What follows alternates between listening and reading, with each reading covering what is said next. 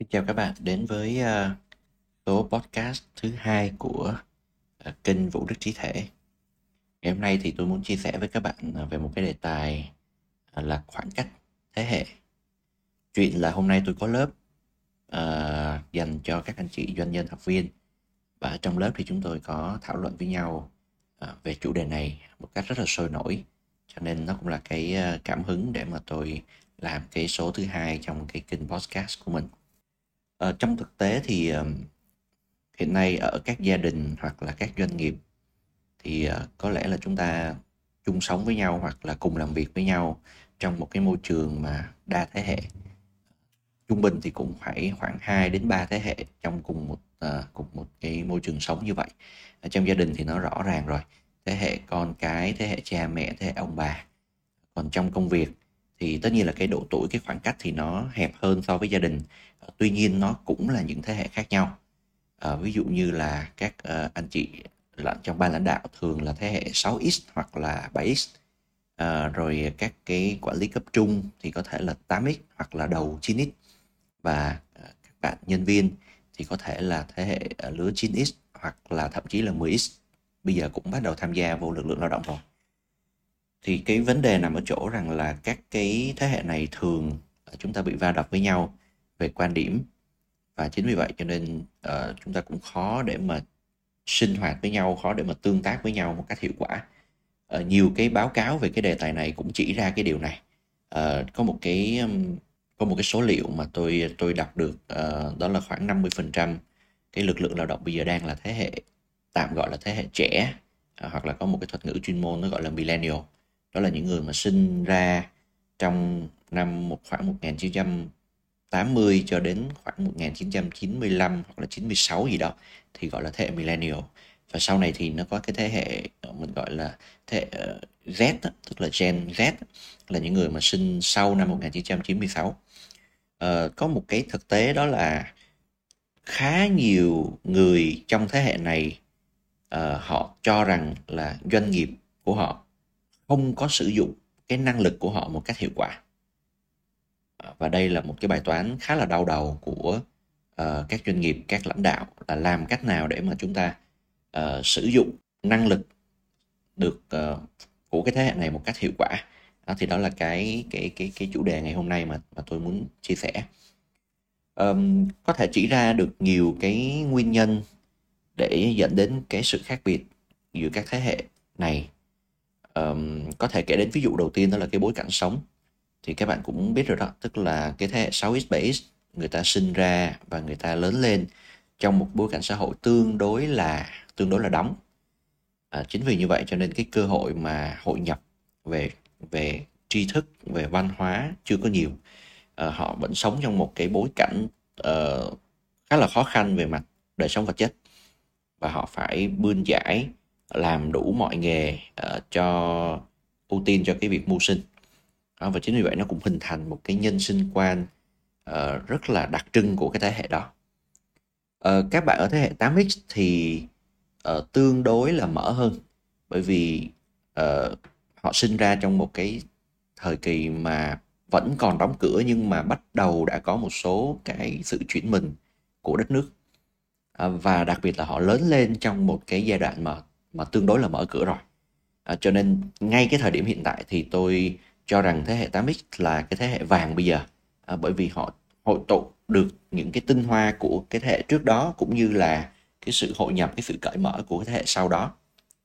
À, đối với thế hệ chín x hoặc là mười x thì uh, uh, các bạn ấy sinh ra trong một cái bối cảnh xã hội mà tương đối là mở rồi, và đặc biệt là các bạn ấy lớn lên trưởng thành cái độ tuổi sung sức ấy, thì nó lại là cái bối cảnh mà có thể nói rằng là đất nước chúng ta mở bung cửa rồi. À, thì thì thì các bạn xài internet, các bạn xài mạng xã hội từ những uh, độ tuổi từ thời đi học phổ thông, uh, cấp hai là các bạn đã bắt đầu tiếp cận với những thứ đó. Uh, cho nên nó cũng hình thành một cái nhân sinh quan, một cái uh, thói quen về hành vi rất là khác so với những thế hệ trước đó. Và và sau này nữa, những thế hệ sau này mười x, mười một x sau này thì tôi tin chắc rằng nó còn nó còn khác hơn rất là nhiều. À, bởi vì các bạn ấy đẻ ra là các bạn ấy đã bắt đầu tiếp cận với lại điện thoại thông minh, các bạn ấy đã bắt đầu tiếp cận với những cái thiết bị rất là hiện đại rồi, à, thì rõ ràng là cái cái cái càng về sau thì cái khoảng cách thế hệ nó càng nó càng ngắn lại.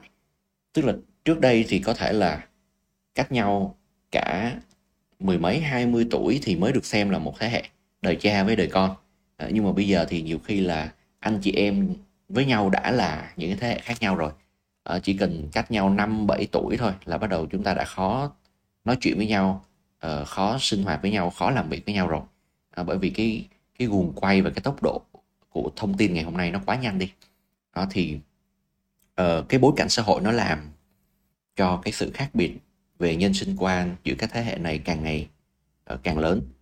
Có một cái điểm uh, cũng rất là rõ rệt mà tôi nhận thấy giữa các cái thế hệ này, đó là nếu như trước đây cái thế hệ của cha ông mình uh, năm x, sáu x, bảy x thì cái tính cái tính tập thể của họ khá là rõ ràng, uh, cái tính giống nhau của họ cũng khá là rõ ràng. Uh, tôi lấy ví dụ vui là trong trong một khán phòng có ba mươi người thuộc về thế hệ năm x, sáu x hay là bảy x. Nếu mà chúng ta đưa ra một câu hỏi để mà đi tìm cái quan điểm của họ về cái vấn đề đó, thì tôi nghĩ rằng là cái cái tỷ lệ, cái xác suất mà họ đưa ra cái đáp án giống nhau khá là cao. Nhưng mà cái thế hệ sau này ở chín x hoặc là mười x thì cái tính khác biệt trong từng cái quan điểm thì nó rất là rõ ràng. Hay nói cách khác là cái sự duy biệt, cái tính cá nhân của từng con người thuộc về thế hệ này nó nổi bật hơn rất nhiều so với cái tính tập thể. À, bởi vì một lần nữa là cái bối cảnh xã hội và cái sự cởi mở về mặt thông tin của cái thế hệ sau này nó nó mở hơn rất nhiều so với thế hệ trước đó. Từng cá nhân họ là một cá thể duy biệt, không lẫn vào đâu cả. Cũng cùng một câu hỏi đó, nếu mà hỏi về quan điểm của ba mươi người trong cái thế hệ chín x hoặc là mười x thì cái xác suất mà họ giống nhau trong cái ý kiến đó, nó sẽ không nhiều như thế hệ trước đó. Chúng ta đang có một sự chuyển dịch từ cái tính tập thể sang cái tính tính cá nhân. Thì đó là cũng là một cái điểm mà rất là đặc trưng mà tôi nhận thấy Uh, giữa các cái thế hệ với nhau. Ở đây chúng ta không bàn về câu chuyện ai đúng ai sai, uh, ai hay ai dở, mà rõ ràng uh, đó là chúng ta có sự khác biệt rất là lớn giữa các thế hệ. Vậy thì làm sao để mà chúng ta có thể làm việc được với nhau, chúng ta có thể chung sống được với nhau, thì đó là một cái câu hỏi rất là lớn. Thì trong cái uh, uh, giới hạn của cái podcast ngày hôm nay thì tôi chia sẻ một cái góc nhìn để các bạn tham khảo. Nếu như mà uh, chúng ta phân chia ở góc độ về mặt tuổi tác, giống như cái cách vừa rồi mà chúng ta vừa mới điểm qua, thì tôi cho rằng uh, sẽ luôn luôn có sự khác biệt này, uh, và luôn luôn có những cái tư duy theo cái kiểu là hay dở, tốt xấu, đúng sai. Bởi vì sao vậy? Bởi vì chúng ta lấy cái thế hệ của mình ra làm cái hệ quy chiếu để mà chúng ta soi chiếu vô cái thế hệ khác với mình, thì ngay lập tức chúng ta sẽ thấy được rằng là à, cái thế hệ này uh, chỗ này đúng, chỗ này sai, chỗ này được, chỗ này chưa được, chỗ này hay, chỗ này dở. Thì lúc đó chúng ta sẽ nhìn nhau với một cái sự khác biệt. Chúng ta sẽ nhìn nhau với những cái uh, mà chúng ta không ưa về nhau. Tôi lấy ví dụ như là thế hệ năm x, sáu x hoặc là thậm chí bảy x hoàn toàn có thể nhìn các bạn ở thế hệ chín x và mười x với một cái con mắt theo cái kiểu giống như là ở đây là cái cái, cái lứa, cái đám trẻ trâu, à, đây là cái lứa mà uh, sống hoang dại, sống vô kỷ luật, ví dụ là như vậy. Hoàn toàn có thể nhìn nhận những cái khía cạnh như vậy.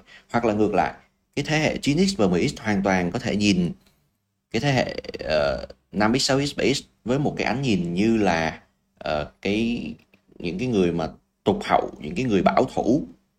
Chúng ta hoàn toàn có thể nhìn nhau với một cái cách nhìn như thế, và rõ ràng là với những cái cách nhìn như thế thì thì thì chúng ta rất khó để mà chúng ta bước vào uh, cái thế giới của nhau để mà chúng ta làm việc.